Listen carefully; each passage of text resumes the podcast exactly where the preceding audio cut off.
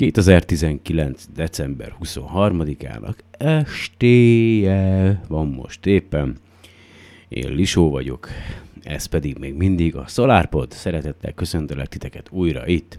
Kezdjünk! Where did we come from? How did the universe come into being? We are the product of a grand evolutionary sequence, cosmic evolution.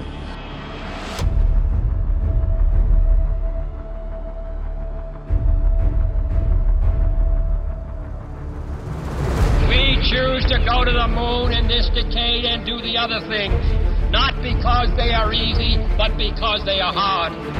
Ignition sequence start. Six, five, four, three, two, one, zero. All engine running.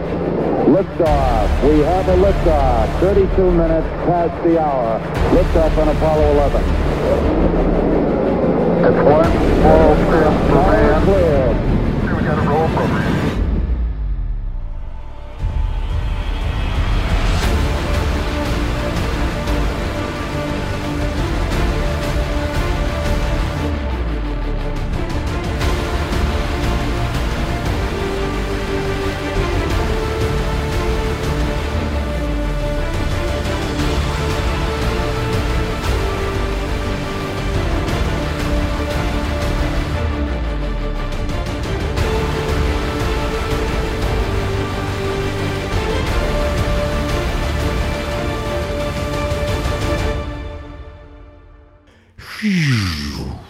Hát, sziasztok! Na, ennek az évnek is lassan vége. Folytatnám a rendhagyó podcast adást, ugye a Élet más bolygókon című ö, 1968-ban megjelent könyvnek a felolvasásának a, foly, ne értetsz a folytatását, de előtte azért néhány szolgálati közlemény, meg tudjátok a szokásos kis hablagy, bla bla bla, miért is ne beszélgetnék. Az egyik legfontosabb, ugye, hogy azt tudjátok, hogy bár még nem használtam fel a keretet, de ugye nyertem egy minimális összeget a Magyar Kétfarkú Kutyapárt Rósán a közpénzt tékozló pályázaton, amelyekből majd csillagászati távcsövet szeretnék vásárolni. Ennek persze természetesen vannak bizonyos feltételei, de nem is ez a lényeg, ez valószínűleg majd tavasszal fog megtörténni, úgyhogy hála az égnek.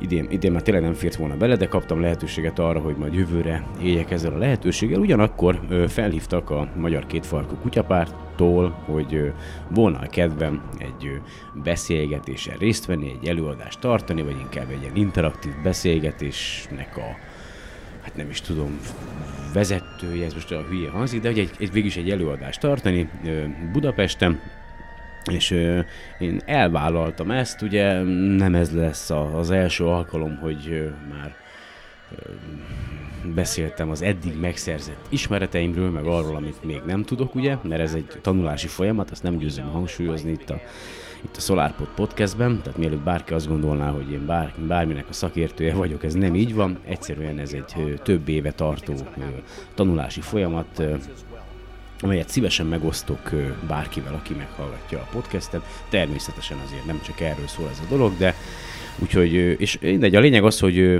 2020. január 3-án, ö, pénteken, délután fél hattól, este fél nyolcig lesz az esemény, amelynek az elérhetőségét megtalálhatjátok majd a podcast leírásban, illetve a SolarPod podcast Facebook oldalán, ugye a facebook.com per SolarPod oldalon, és ahhoz, hogyha, hogyha szeretnétek eljönni, ne felejtsetek el regisztrálni, az eseménynek a leírásának a legalján van egy link, amelyen lehet regisztrálni magára az eseményre. Várok szeretettel mindenkit, aki szívesen találkozna személyesen is velem, és egy jót beszélgetne gyakorlatilag a világegyetemben elfoglalt helyünkről, az eddigi ismereteinkről, amit mi, az emberiség ugye megszerzett ezen a területen, és persze a, természetesen annak a lehetőségéről, hogy hol, máshol ö, lehet még az általunk ismert, vagy az általunk nem ismert élet jelen ebben a szinte, hogy talán végtelen világ mindenségben. Úgyhogy várok mindenkit szeretettel, ez az egyik, a másik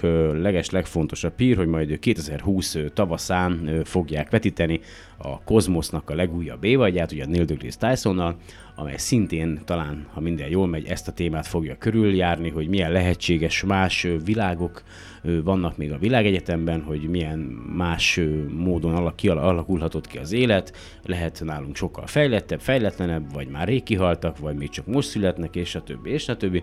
Úgyhogy ez majd talán március, márciusban, 2020 márciusban lesz a, a premier, talán a Fox meg a, a Nat Geo-n ugyanúgy, mint ahogy eddig, csak ugye korábbra ígérték magát a sorozatot, de nem is tudom, hogy a Disney, vagy már nem tudom melyik, melyik vásárolta fel melyiket, voltak gondolom ilyen licenszelési problémák, meg üzleti gondok, ugye pénz beszél, kutya ugat, karaván halad, és na lényeg az, hogy már a sorozat biztos elkészült, hogyha valaki tud esetleg egy olyan elérhetőséget, ahol idő előtt meg lehetne tekinteni, az ne habozzon, küldje el nekem privát üzenetben, ígérem, nem adom tovább senkinek, de erre is készülhettek. Aztán a másik még ugye, hogy tehát én, én, én, én nagyon, én csak egy átlagos ember vagyok, nagyon szeretem a, a, a SpaceX fejlesztéseit, ugye a SpaceX által elért eredményeket, ugye minden téren, viszont tényleg ugye ez a, elindult egy,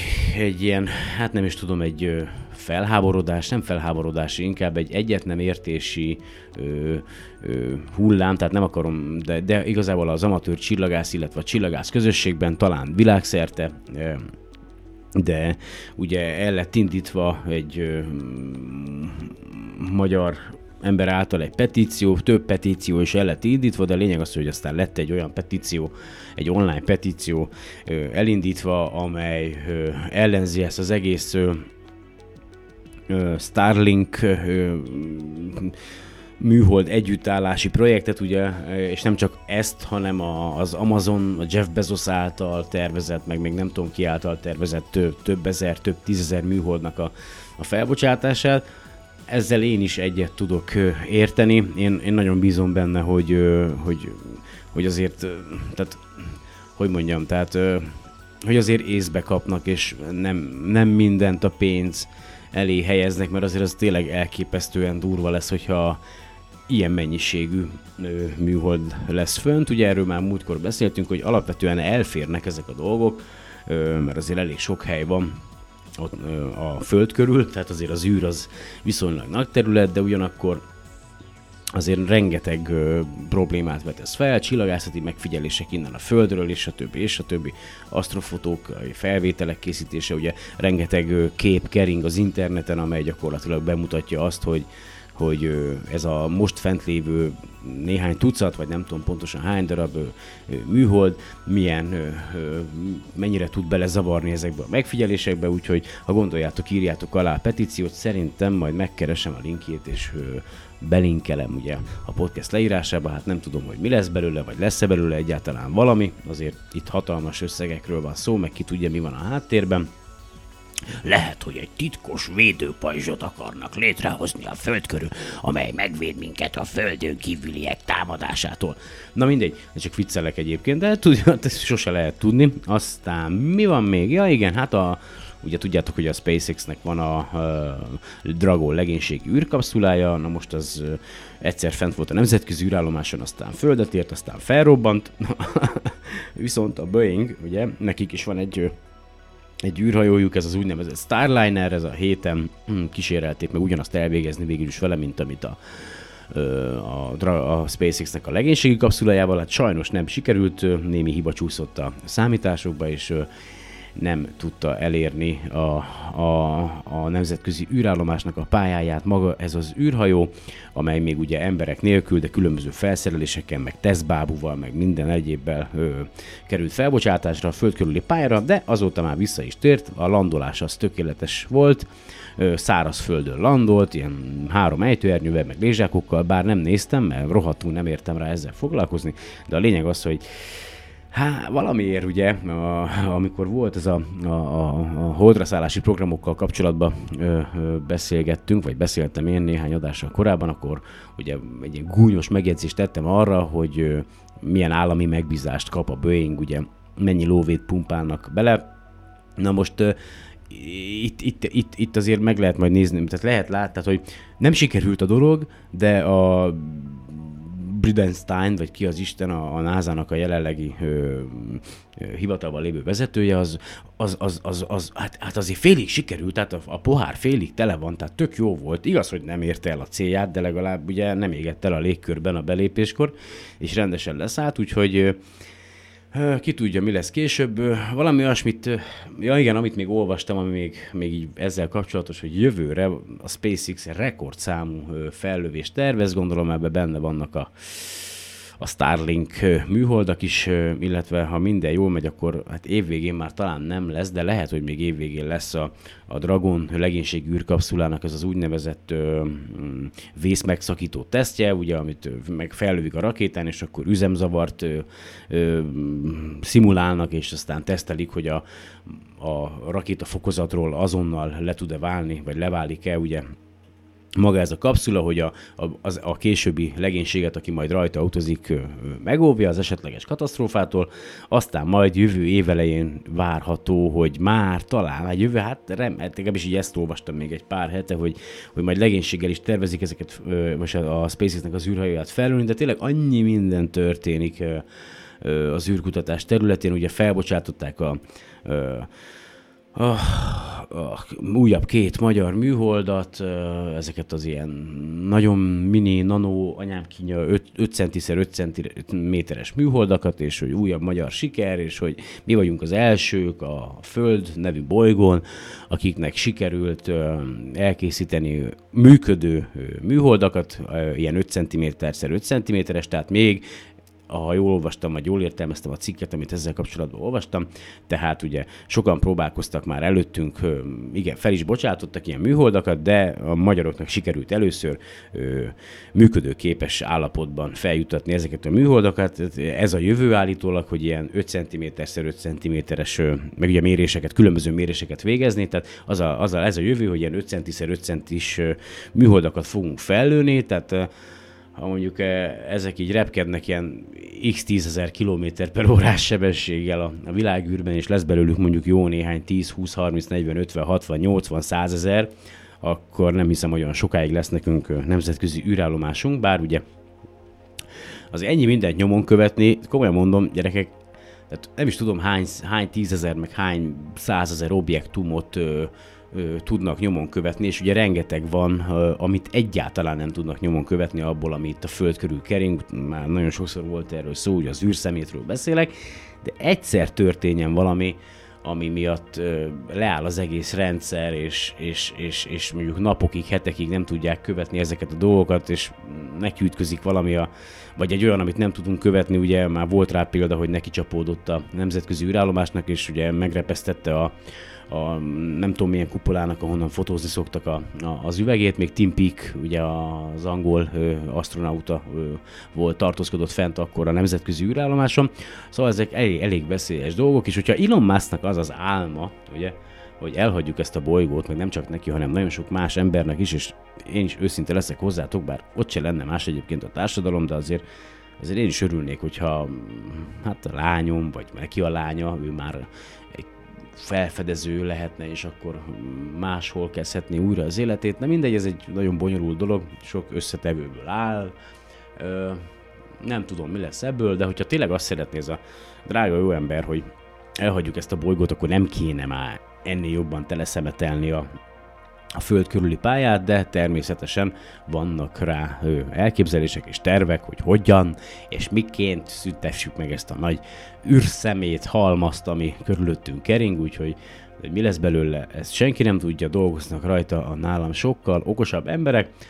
Aztán még egy utolsó gyors kis hír, mert már benne vagyunk a első negyed órában, és azért tényleg szeretném nektek tovább folytatni a könyvet, ugye mit szóltok ehhez a, az új ö, magyar űrhajós felküldéséhez? Mit szóltok? Van már űrkutatási biztosunk, meg ö, talán, ha minden jól megy, ugye, lehet, hogy még a végén be is lépünk a, az Európai űrügynökség déli obszervatóriuma projektbe, tehát hogy még nem csak az Euró, tehát hogy az, EU- igen, igen, igen, tehát hogy nem csak az ESA tagjai leszünk, hanem az ESO vagy ESO tagjai is leszünk, ki tudja még, aztán hála, akkor elég sok minden. Ja, hát a feneset, ugye az a baj, hogy ez egy baromira összetett dolog, mindenki tudja, hogy aki mondjuk nyomon, követi a hétköznapok eseményeit, tudja, hogy hol élünk, milyen országban. Mindenki döntse el, hogy ez a nagy bejelentés, hogy magyar űrhajós lesz ismét. Most a nemzetközi űrállomáson, ugye az oroszok azok viszonylag sok pénzért, vagy jó pénzért bárkit, aki arra alkalmas, egyébként felvisznek a nemzetközi űrállomásra, már elég sok úgynevezett űrturista járt fent a, az oroszok által a nemzetközi űrállomáson. Ugye legutóbb az Egyesült Arab Emírség első űrhajósa járt fent a nemzetközi űrállomáson, aki gyakorlatilag nem csinált semmit, csak egy ilyen turista volt, és fényképeket készített, és a a Egyesült Arab Emírségnek a híroldalai azok hú, majdnem, hogy törölgetnem kellett a monitoron a izét, a nyáltengert, annyira csöpögtek, na mindegy, úgyhogy várhatóan ez lesz majd itthon is, amikor ö, ö, ugye megtörténik az űrhajós kiválasztása, mert- vagy űrhajósok, lehetséges űrhajósok kiválasztása, mert ugye több embert fognak kiválasztani, akiket, vagy hármat, nem tudom pontosan, kiképeznek majd ott a szovjet homba, vagy Oroszországba, és ö, majd egyet kiválasztanak, és és aztán ismét felmegy, és hogy ez mennyire jó nekünk, hát jó nekünk, persze, valakinek biztos jó. Majd elmondhatjuk, hogy megint volt magyar ember az űrbe, mert aztán oly mindegy, a génállománya minden embernek nagyjából egyforma egyébként. Na, jó, gyerekek, igen, karácsonyi hangulatom van, ez az egész ö, elmúlt néhány nap itt rohanás volt, meg olyan szél van most kint a, itt a ház előtt, attól félek, hogy bar egy baromi öreg nagy fenyőfa egyszer ráborul a házra, úgyhogy lehet, nem, nem, nincs szívem kivágni, mert olyan szép, de azt sem akarom, hogy beköszönjön egyik este a mennyezetel. Jaj, remélem nektek jól telt ez az év, nekem őrült rohanással, munkával, Ja, itt a vége, fuss el vére lassan, úgyhogy lehet, hogy már csak jövőre fogok újból jelentkezni. Meg még, hát majd ugye január 3-án lesz ez a beszélgetés, hogyha oda eljöttök, találkozhatunk, aztán, hogy, hogy utána mi lesz, azt még senki se tudja, ugye el kell odáig jutni, még arra is szeretnék valahogy normálisan felkészülni, hogy mégsem már hebegve, habogva menjek el oda. Úgyhogy, hm. Egy másik érdekes téma, Ö, most úgy volt időm, vezetés közben most voltam lent Karcagon fiamnál, és ö, meghallgattam ö, Sean, Sean, Sean, Sean Carroll-ral ö, három podcastet is, ugye egyet még korábban, kettőt meg a mai nap folyamán, ugye ő, ő elméleti fizikus, a Calteken ö, tevékenykedik, meg most már elég sok könyvet írt, és a, megszereztem a legutóbbi könyvét, meg az előző könyvét, igaz, csak angol nyelven van meg, és még így is van egy rakás angol nyelvű könyv, amit el kéne olvasnom, de ó, gyerekek, bele, mindegy. Szóval meghallgattam ö, ugye Joe Rogannel ezt a három podcastet, és ugye ő, ő leginkább kvantumfizikával foglalkozik, meg hát a világegyetemnek a kutatásával, és annyira, annyira jól elmagyarázta ezt a kvantumfizika dolgot, hogyha esetleg, hát nem is tudom, valamennyire tudtok angolul, tehát tegyük fel, de már ezt csak, aki nagyon jól tud angolul, annak meg úgyis mindegy, de hogyha valamennyire tudtok angolul, és szeretnétek az angol tudásotokat javítani,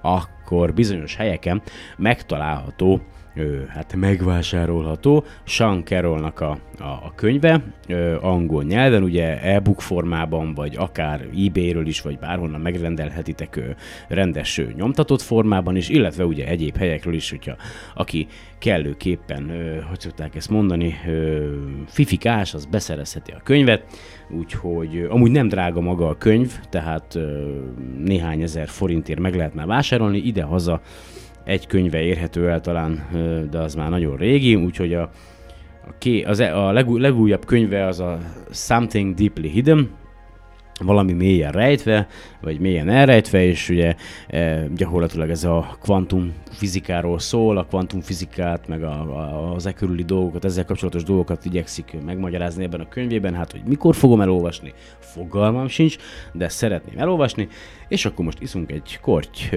borocskát, ti is töltsetek magatoknak, én is most töltök, és aztán elkezdjük, vagy folytatjuk ugye az Élet más bolygókon című könyvnek a felolvasását. de gyors kitérő, hogy mi történt itt a világban 1968-ban, hát elég sok minden, tehát ugye megölték Kennedy-t, megölték Martin Luther King Jr. tiszteletest, aztán az oroszok bevonultak uh, izébe, akkor is, a szovjetek, akkori Szovjetunió bevonult ugye Csehszlovákiába, letörték ezt az úgynevezett prágai tavaszt, ugye, már kezdtek volna lazulni, vagy lazítani a csehszlo, akkori csehszlovákok itt a kommunista ö, rendszeren, csak aztán oroszok ezt, vagy a szovjetek ezt nem hagyták, aztán véres tüntetések voltak, ugye, vagy hát tüntetések voltak elég intenzív világszerte a, a vietnámi háború ellen, meg aztán Párizsban is komoly tüntetések voltak, a, a diákok tüntettek, aztán a munkásosztály tüntetett, aztán a rendőrök leverték a tüntetést, aztán elindult az Apollo 8 is, ugye, pont 20, december 21-én, ha minden igaz, akkor, akkor lőtték fel az első emberes ugye Apollo küldetést, és aztán van ez az elhíresült karácsonyi üzenet, amik ugye, amit a hold körül keringve küldtek a, a föld népének, és élőben közvetítették, aztán szóval elég sok minden történt 1968-ban, Magyarországon is zajlott rendesen az élet, de akkor most következzem az élet Más bolygókon című könyv folytatása. Hogy hol hagytam abba, azt meg nem mondom nektek. Valahol ott, hogy az ember felé szerintem, igen, az volt a vége, hogy a, könyv leírta, hogy arra nem vállalkozhatunk, hogy mindenféle fejlődési irányt megtárgyaljunk ebben a könyvben, mármint az életnek a fejlődését itt a Földön, hanem minket igazából az érdekel, hogy az ember hogyan fejlődött ki, és akkor következik is a folytatás. Az ember felé. Most óriási ugrásra szánjuk el magunkat, Búcsút mondunk a bélcsíra állapotban lévő ősállatoknak, és a modernebb lakókkal benépesített vizekre evezünk, miközben újabb évmilliók százait hagyjuk magunk mögött. 1938-ban egy halász gőzös zsákmányából egy igen különös halat emeltek ki a halászok. Ilyen állatot még soha nem láttak. Hossza majdnem elérte a két métert, az alsó állkapcsa előre ugrott, de a legkülönösebbek az úszói voltak, elcsökevényesedett lábakra emlékeztettek. A furcsa leletet a szakemberek megvizsgálták és megdöbbenéssel állapították meg, hogy az úgynevezett bojtos úszós hal Coelho, Coelacanthus, Coelacanthus egy példánya került a hálóba, amelynek rokonai 300 millió évvel ezelőtt éltek, és a biológusok hite szerint már régen kihaltak. De joggal kérdezheti az olvasó, hogy miként történt az azonosítás, honnan tudtak a kutatók a hal egykori létezéséről. Nos, megmondhatjuk, hogy az őskori halak megkövesedett lenyomatai árulkodnak ilyen esetben, azokkal hasonlítják össze. A felfedezés természetesen óriási szenzációt keltett. Valóságos hajtóvadászat indult, hogy ennek a különös állatnak minél több példányát kézre kerítsék és tüzetesen meg tudják vizsgálni. 400 dollárt ígértek a halászoknak egy-egy hal beszolgáltatásáért. De 16 esztendő telt el, míg egy újabb példány ismét felbukkant és zsákmányul esett. Ekkor mondta Smith professzor, a neves halbiológus, az élő kövület azonosítója, a bojtos úszós hal, a legközelebbi élő rokona egy régen kihalt hajfajnak, amelyet egyebek között az emlős állatok elődjének kell tekintenünk. Ez a hal tehát majdnem közvetlenül az ember elődeinek fejlődés vonalában áll. Vajon miért jelent a bojtos úszós hal a fejlődés vonalában olyan különlegesen fontos helyet?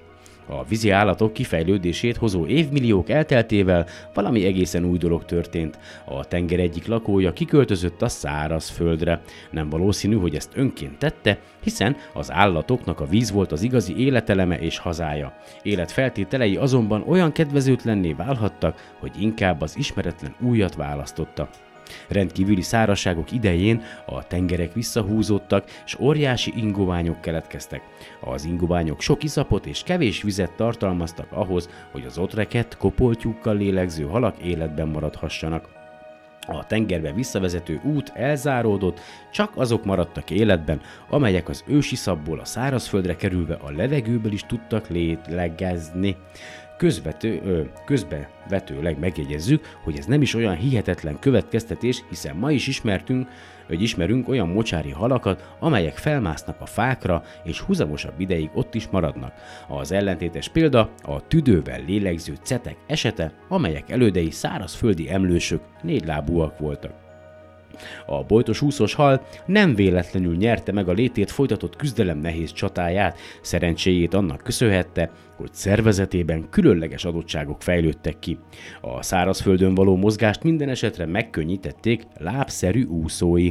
Az állatnak volt ezen kívül egy kisegítő oxigén felvevő szerve is, amelyet a biológusok hólyak tüdőnek neveznek. Még egy harmadik érdekességet is megemlíthetünk, az állat koponyájának hátsó részében megvoltak a nagyagy kezdeményei.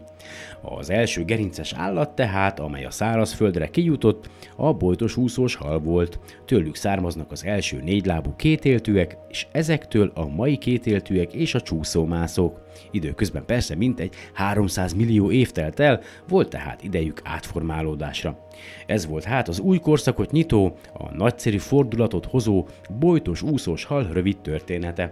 A szárazföldi életmódra való áttérés gyökeres átalakulást követelt az állatok testének felépítésében és életmódjában. A vízigerincesekéhez, halakhoz képest számottevő változás ment végbe a vázrendszerben, annak ugyanis nagyobb jelentősége van a szárazföldi életben, nagyobb terhelést kell kibírnia de a mozgásmód is megváltozott, a vízben való úszás helyett a szárazföldi mászásra kellett berendezkedniük. Az uszonyukból lábak lettek. A korábbi koponyukat, hogy kopo, kopoltyúkat tüdők váltották fel, a bőr felső rétege pedig elszarusodott, hogy ezzel csökkenjen a test kipárolgása. Nézzük, mi tehát a fejlődési sorrend a szárazföldi életre való áttérést követően. A kétéltű állatok még megőrizték a vízi életet folytató őseik sok tulajdonságát, de emellett már a szárazföldi gerincesek jellemző vonásai is megtalálhatók rajtuk. Mint érdekességet említjük, hogy a fejüket már felfelé és lefelé is tudják mozgatni, ellentétben a halakkal. A kétéltűek az első négy lábú gerincesek átmenetet képeznek az igazi szárazföldi gerincesek a hüllők felé a hüllőket az választja el a kétéltűektől, hogy fejlődésük kezdeti szakaszában nekik már nincs szükségük vízre. Szervezetükben is fontos változás következett be, gázcseréjük a kizárólagos tüdőlégzés. Érzékszerveik is tökéletesedtek, különösen a hallószervük. A hüllők közül valószínűleg a teknősök voltak az elsők, amelyek nagy mértékben függetlenítették magukat a vízi élettől. Az állatkertekből jól ismert ma élő hüllők, a gyíkok, kígyók, teknősök, krokodilok, stb. kései példányai a hatalmas testű őshüllőknek. A sokszor 30 méter hosszúságú őshüllők közül egyesek szárazföldön éltek, mások vízben, de voltak repülő életmódot folytatók is. Hatalmas testükhöz képest aránytalanul kicsiny volt a fejük, agyuk, központi idegrendszerük nagyon fejletlen lehetett.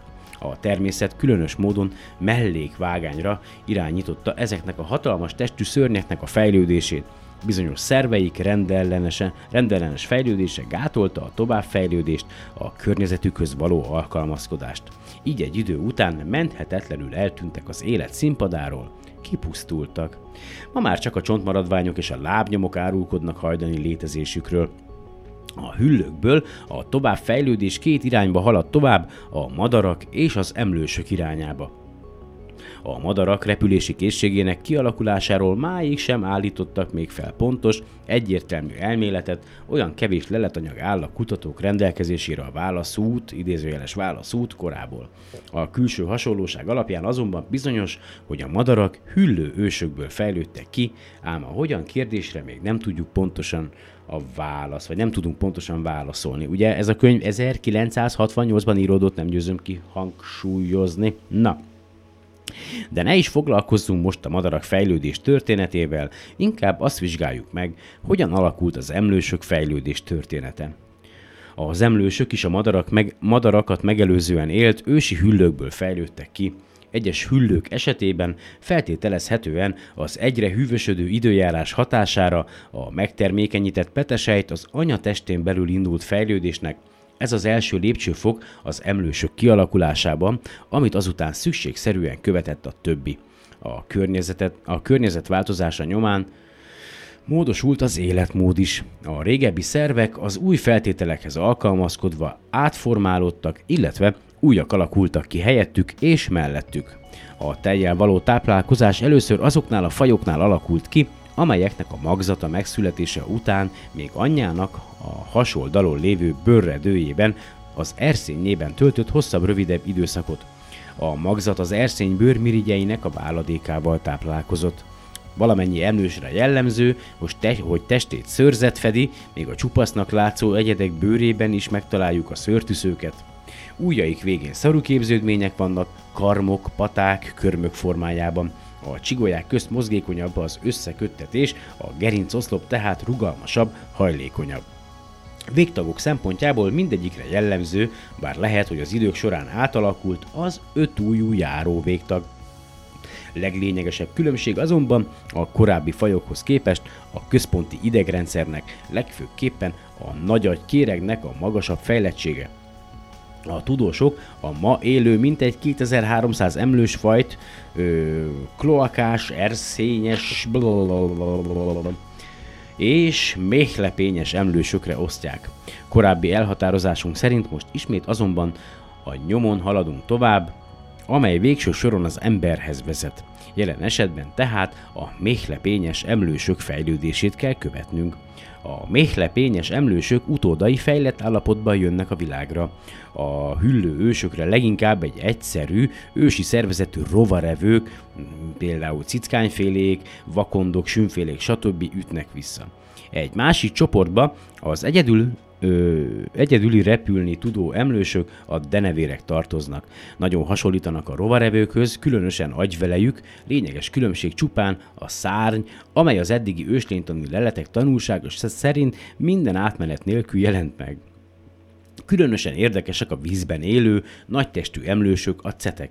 Külsőleg ugyan a halakra hasonlítanak, sokan tévesen azok közé sorolják is őket. A hátsó végtagú helyet helyváltoztató szervként farokhúszó alakult ki rajtuk, a húsevő ősragadozóktól származnak, a víz csak másodlagos otthonuk, mivel eredetileg a szárazföld volt az életterük. A patásokról, azok sok ismert fajáról ugyancsak sokat lehetne beszélni, ám tartsuk meg az eredeti elhatározásunkat, és szóljunk az állatvilág legmagasabb fejlettségi fokán álló tagjairól, a főemlősökről, ők voltak a legközelebbi állatőseink, az állatvilág törzsfajának csúcsán álló majmok, ám közülük sem mindegyik áll közel az emberhez, csak az emberszabású majmok, amelyeknek széles melkasuk van, és gerincoszlopukon megtaláljuk az emberre jellemző hajlatokat. Belső végtagjuk hosszabb a hátsónál, de már nincs farkuk, pofazacskójuk és a csimpász kivételével ülő gumójuk sincs. Félig felegyenesedve járnak, tanulékonyak, és érzelmi állapotuk arcukon tükröződik. Jaj, na bocsánat. Mozgalmas egy hat napja volt ö, akárkinek. Következő fejezet. Az ember megjelenése és Ádámot teremti, ja nem ez, bocsánat.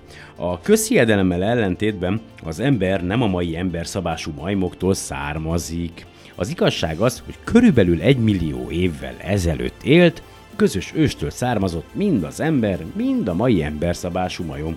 Ez ezt a majom és az ember fehérjéjének molekula szerkezetében található bizonyos hasonlóságok is bizonyítják. 1968-ról beszélünk, azóta sokkal több mindent megtudtunk. Veszélyes dolog persze a rokonsági kérdésekről beszélni egy bizonyos fajjal kapcsolatban, hiszen nem tudja az ember, hogy egy-egy meghatározásnál időben mennyire tekintsen vissza.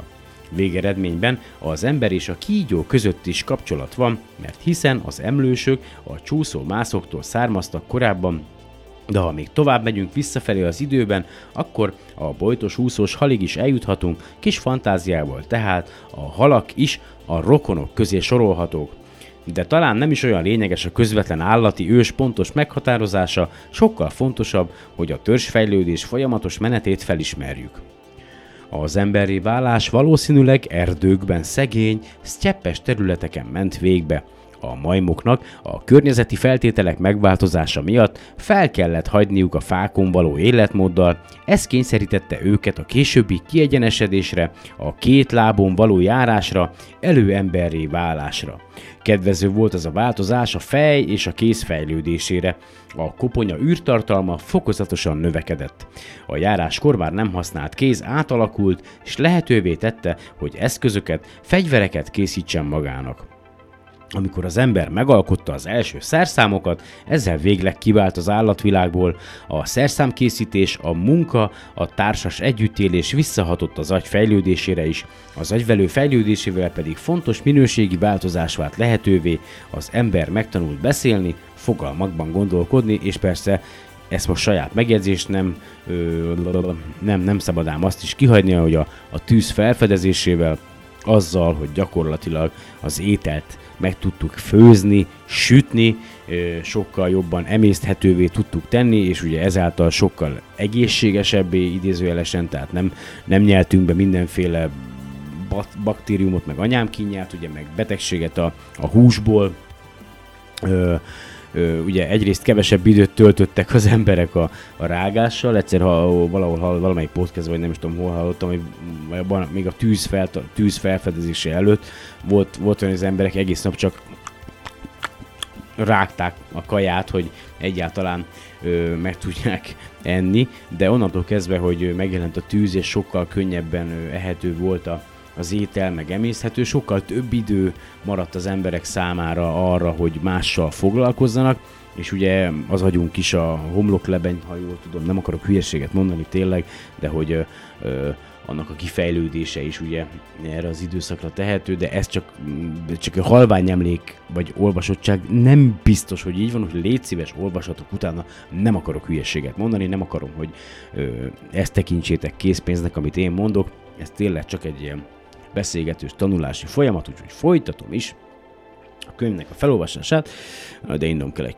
koribort, mert annyit olvasok, kiszáradok, hát este van meg minden, már 10 óra elmúlt egyébként. Jaj, de jó, mindjárt, mindjárt jön a 24-e.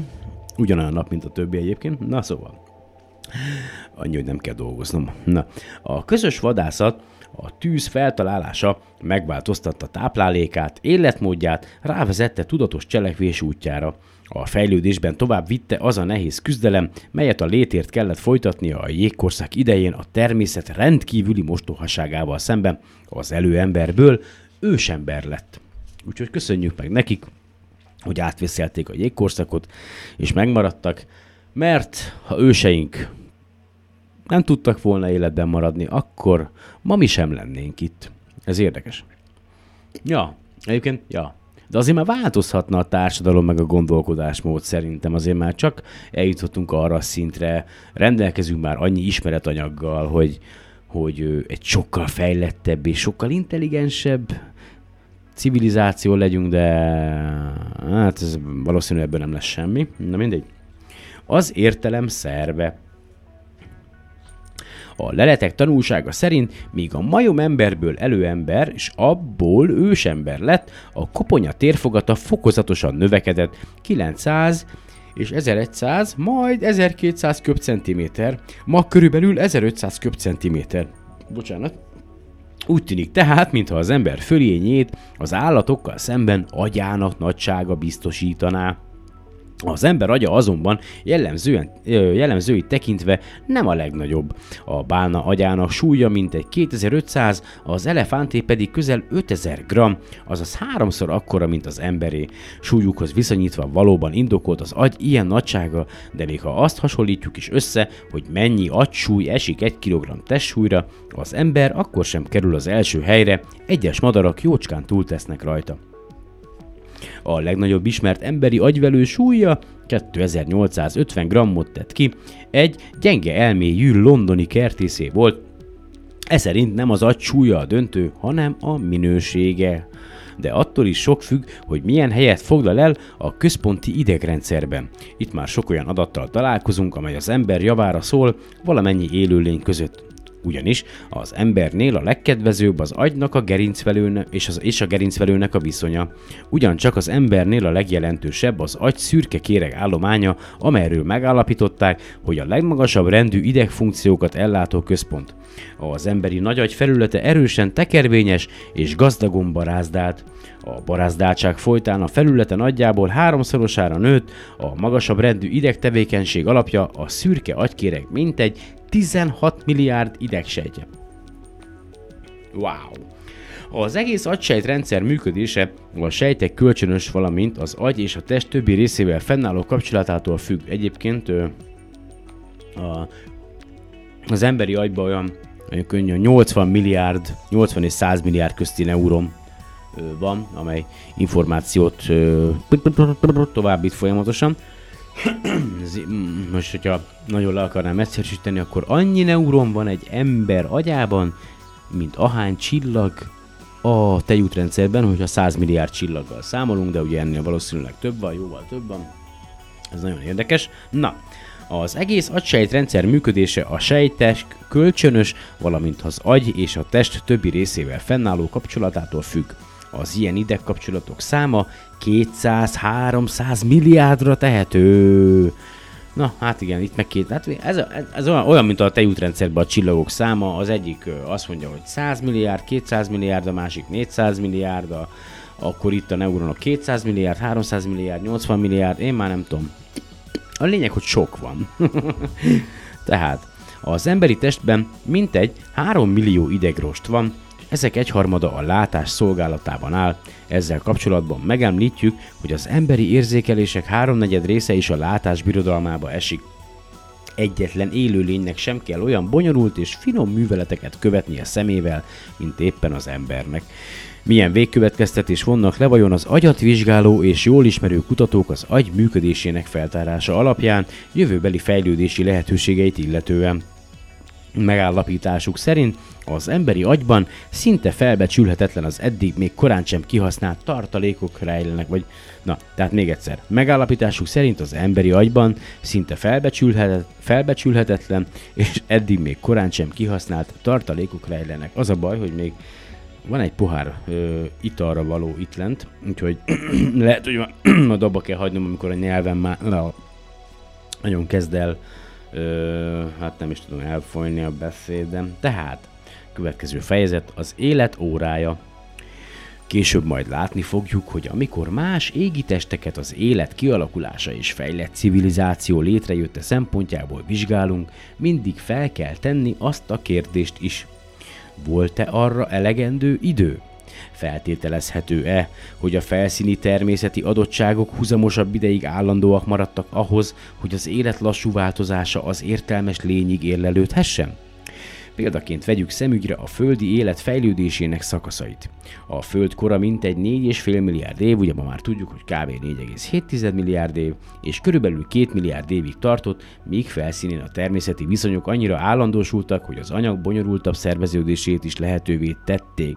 Ma már tudjuk, vagy gondoljuk, hogy közvetlenül a Föld kialakulása után, ahogy egy kicsit lehűlt, durván egy milliárd évvel, már megjelentek az első élőlények a bolygónkon.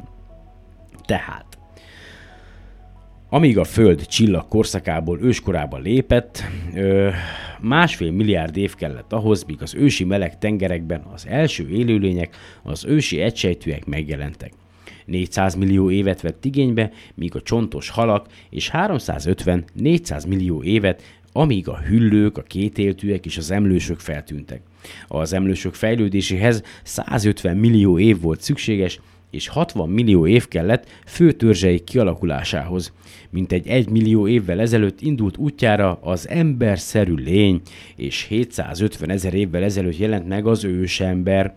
Körülbelül 250-300 ezer éve ismeri az ember a tüzet, és civilizáción kezdetei körülbelül 7000 évvel ezelőttre tehetők. Ezek az adatok arról tanúskodnak, hogy mind kevesebb időt igényelt az élet egy-egy magasabb rendű alakjának feltűnése. A természetben a fejlődés üteme egyre gyorsult, eljutottunk tehát az élőlények legmagasabb fokát képviselő emberhez, láttuk milyen hosszú és tekervényes volt a fejlődés útja, míg a Föld értelmes lénye megjelent. Ez nagyon izgalmas, nem gyerekek, tehát, hogy itt van ez a könyv, 1968-ban járunk, amikor ez íródott, ma már arról beszélünk, hogy kvantumfizika, kvantum összefonódás, kvantum számítógép, olyan műveletek elvégzése irdatlan nagy energia felhasználással, amelyek a normál, most használt számítógépeknek több tízezer évébe telne. Arról beszélünk, hogy, hogy, hogy egy olyan fejlőd, fejlettségi szintre jut el maga az emberi faj, hogy áthelyezzük magunkat, az elménket, a tudatunkat a virtuális térbe, hogy, hogy arról képzelődünk, hogy, vagy azon gondolkodunk, hogy lehet, hogy az egész világunk egy, egy más lények által létrehozott szimuláció, tehát, hogy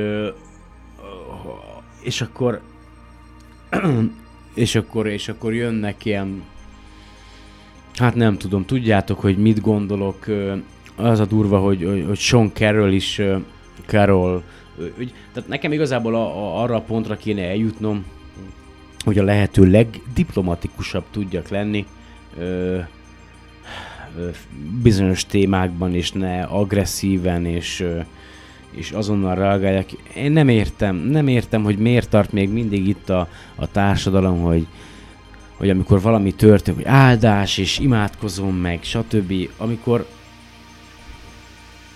én úgy gondolom, hogy az nem segít. Tehát vannak természeti törvények, van génállományunk, eljutott a világegyetem, és maga ez a bolygó, meg rajta az élet egy olyan fejlődési fokra, ahol most tart, és hogy ez nem tart örökké, ennek előbb-utóbb vége lesz, rajtunk múlik, hogy, hogy mi meddig maradunk fent, hogy fel tudunk-e készülni egy kívülről érkező esetleges ugye problémára, gondra, katasztrófára, vagy ugye eljutunk arra fejlettségi szintre szellemileg, hogy nem ö, pusztítjuk ki saját magunkat. Én nem is értem, hogy de egyébként mi a francnak kell a végtelenségig növekedni, növekedni és növekedni, ugye ezen a véges bolygón. Az a baj, hogy bizonyos helyeken azt olvastam, vagy hát olvastam egy-két dolgot ezzel kapcsolatban, csak tényleg az van, hogy annyi mindent olvasok, mert ugye olyan információ áradatban, özönben élünk, hogy az ember csak így elolvas néha dolgokat, és nagyon, nagyon ritkán jut el a, arra a pontra, hogy egy adott témakörben mélyebben bele tudjon olvasni, de hogy az, hogy a bolygónk, ugye amin élünk, a Föld, a jelenlegi ugye, ember létszámnak a, a felét lenne képes ö, ö, úgy ellátni, hogy, ö, hogy nem is csesszük szét az egész bolygót, és akkor még mindig azt akarják, hogy még szaporodjál, még, még osztódjál, még, még szőjé, négyet, ötöt, nyolcat, tizet.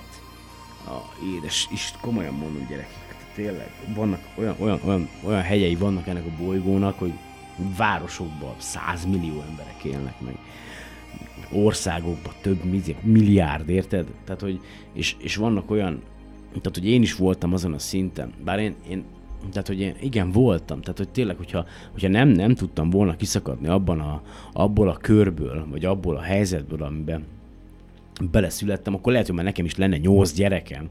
Tehát, hogy ez szörnyű gyerekek, hogy, hogy ö, nem intelligens embereket nevelünk, nem, nem gondolkodó embereket akarunk ebbe a rohadt társadalomba létrehozni, csak munkarobotokat, akik kitermelik egy adott rétegnek a, az életszínvonalához szükséges javakat, érted? És akkor, tehát tényleg egyszerűen nem tudom, mikor jutunk el arra a szintre, hogy, hogy, hogy, hogy egy, eléri a, a kritikus tömeget azon embereknek a száma, akik, akik tényleg valamelyes reálisan látják ezt a francos ö, létet, meg ezt az egészet, amiben élünk. Nem tudom, mikor jutunk el erre a pontra. Lehet, hogy itt most abba hagyom a könyvnek az olvasását, hát nem sokat haladtunk gyerekek, de itt leszek még, a podcastet folytatom. Én, én nem tudom, tényleg itt az év vége, itt a lezárás egyébként lehet, hogy még a, a két ünnep közt jövök hozzátok, mert igazából nem kell mennem dolgozni, meg nem is akarok itthon se csinálni semmit, csak együtt lenni a családommal. Sikerült nagyjából a fiamnak is elmagyarázni ma, hogy miért történt, és hogyan történt az tizenakárhány évvel ezelőtt, hogy az édesanyja úgy döntött, hogy tőlem menekülni kell. Remélem, hogy megértette, tehát tényleg nem haragszom senkire, és, és nagyon örülök annak, hogy már nem úgy látom a világot, és nem úgy gondolkodom, mint akkor, amikor ez megtörtént, és hogy jobb helyzetben vagyok, hát függetlenül attól, hogy egyébként már lassan már harmadjára kezdtem újra az életemet, és néhány évvel ezelőtt még hajléktalan is voltam. Szóval, hogy, hogy mi a... Nem akarok, á, tényleg nem akarok csúnyán beszélni, mert fiatalabb generáció is hallgatja ezt az adást, bár szerintem ti csúnyában beszéltek, mint én, de hogy hogy, hogy, hogy mi, miért, miért, miért nem, miért nem nevelünk, miért nem tesz meg minden olyan ember, minden gondolkodó ember, ugye, igen, ez a, a, mindent annak érdekében, hogy, hogy egy olyan generáció nőhessen fel, egy olyan generáció váltson minket, amely, amely már minden sokkal tisztában és reálisabban lát, és nem pedig képzeletbeli barátok, tól reméli a, a problémáira a megoldást, és hogyha, és tényleg nagyon sokszor elgondolkodtam ezen, hogyha bármi katasztrófa történne velem, a családtagjaimmal, ö, írtózatosan rossz és szar lenne, és, és biztos összeomlanék lelkileg, de nem hinném úgy, hogy ennek az egésznek bármi köze lenne egy, egy, egy olyas valamihez, ami, ami nem létezik. Tehát, hogy hogy, és hogy, hogy, hogy akkor, akkor, tehát, hogy, és tényleg pont, pont abban egyik podcastben volt, amit ezzel a Sean carroll hallgattam, egyébként ő is hasonlóan gondolkodik, ez annyira, tudom, hogy sokkal okosabb ember nálam, én még egy könyvet se írtam, ő már írt jó sokat, meg, meg a munkahelye is jobb, mint az enyém. De azt mondta, hogy, hogy amikor egy adott témában megkérdezték, hogy mit és hogyan gondol, akkor hogy, hogy ő most ezt így gondolja. De lehet, hogy tíz év múlva visszagondol, akkor azt fogja gondolni, hogy milyen hülye volt, és hogy mennyire rosszul gondolta, és, és tök jó, mert ha aki ismer, az tudja, hogy én annyiszor szoktam mondani, hogy a változás jogát fenntartom, hogy, hogy képes vagyok változtatni a, a véleményemen, a gondolkodásomon, a viselkedésemen, bár az a legnehezebb, és, az, és a változás jogát tényleg fenntartom, és azt mondom, hogy ha tíz évvel, ha most, most is azt mondom, ha a tíz évvel korábbi énemre gondolok vissza, akkor, akkor, akkor bánom, hogy olyan voltam, amilyen, de most itt vagyok, és akkor ebből kell kihozni a legtöbbet, amit tudok, úgyhogy jelenleg még csak a könyvnek a 30. oldalán tartunk, remélem, hogy jól fognak telni az ünnepek, mindenkinek, és ha igazán azt akarjátok, hogy egy igen, egy intellektuálisan fejlett társadalomban éljük, akkor utaljátok át az összes felesleges pénzeteket nekem. Na mindegy. Szóval, ja, ö, egyébként a vicces, hogy ö, nem biztos, hogy jól látom a dolgokat, megvan rá az esély arra, és megvan az esély, hogy rosszul látom a dolgokat, és akkor viszont vannak azok az emberek, vannak azok az emberek, akik gondolkodnak, és nagyjából igyekeznek reálisan látni a dolgokat, és vannak azok az emberek, akik azt hiszik, hogy gondolkodnak és reálisan látnak bizonyos dolgokat, és annyira összetett a társadalmunk, és annyira sokfélék vagyunk, és így az egyébként mostanában kezdem, vagy igyekszem elfogadni a társadalom más gondolkodásmódját, más embereit, hogy általában igyekszem tényleg azt az elvet követni, amit, amit így felállítottam magamban, hogyha segíteni nem tudsz, akkor ne árts, és, és amikor bárhol bármit olvasok, akkor úgy vagyok vele, hogyha nem tudok olyan mértékben hozzátenni vagy reagálni, amely előrébb vinni a dolgot, akkor inkább nem. Tehát, hogy ja, ez van gyerekek, hú, mindjárt egy óra eltelt, mindjárt van már tíz óra. Én, én akkor el, elköszönök tőletek egy kellemes kis Melody Ship dallammal, zenével, aztán pihenjetek, egyetek sokat, nekem már jó nagy a hasam egyébként, annyit, annyi sört ittam, a, hú, gyerekek, akkor a hasam van, le kéne már fogyni, mindegy, majd, majd, majd lefogyok egyszer. Azt mondja, hogy ö, ja, pap, pap, Ha tényleg, ha bármilyen kérdésetek van, véleményetek, vagy, vagy bármi tényleg, ha csak beszélgetni szeretnétek, akkor írjatok, tudjátok, SolarPod 2016 kukac gmail.com vagy gmail.gmail oh, SolarPod 2060 the at gmail.com please write me. Na mindegy, szóval ha bármi olyan van, akkor írjatok nyugodtan, beszélgessünk, itt vagyok, látom, hogy hogy, hogy mennyi a... Tehát, hogy én tényleg annak ellenére egyébként, hogy sokkal ritkábban vannak adások, mint mondjuk egy év, másfél évvel korábban, majdnem, hogy többen hallgattátok meg ebben az évben a podcasteket, mint, mint az előzőben. Úgyhogy ez valami fantasztikus. Mondom, nyugodtan írjatok, nyugodtan beszélgessünk, kérdezzetek, javasoljatok témát, én én igyekszem, a könyvet folytatom, de mivel ugye most itt elbeszélgettem ezt a podcastet, ezért majd ö, sokkal hamarabb igyekszem jelentkezni, mint, ö, mint ahogy ezt tettem az elmúlt adás óta.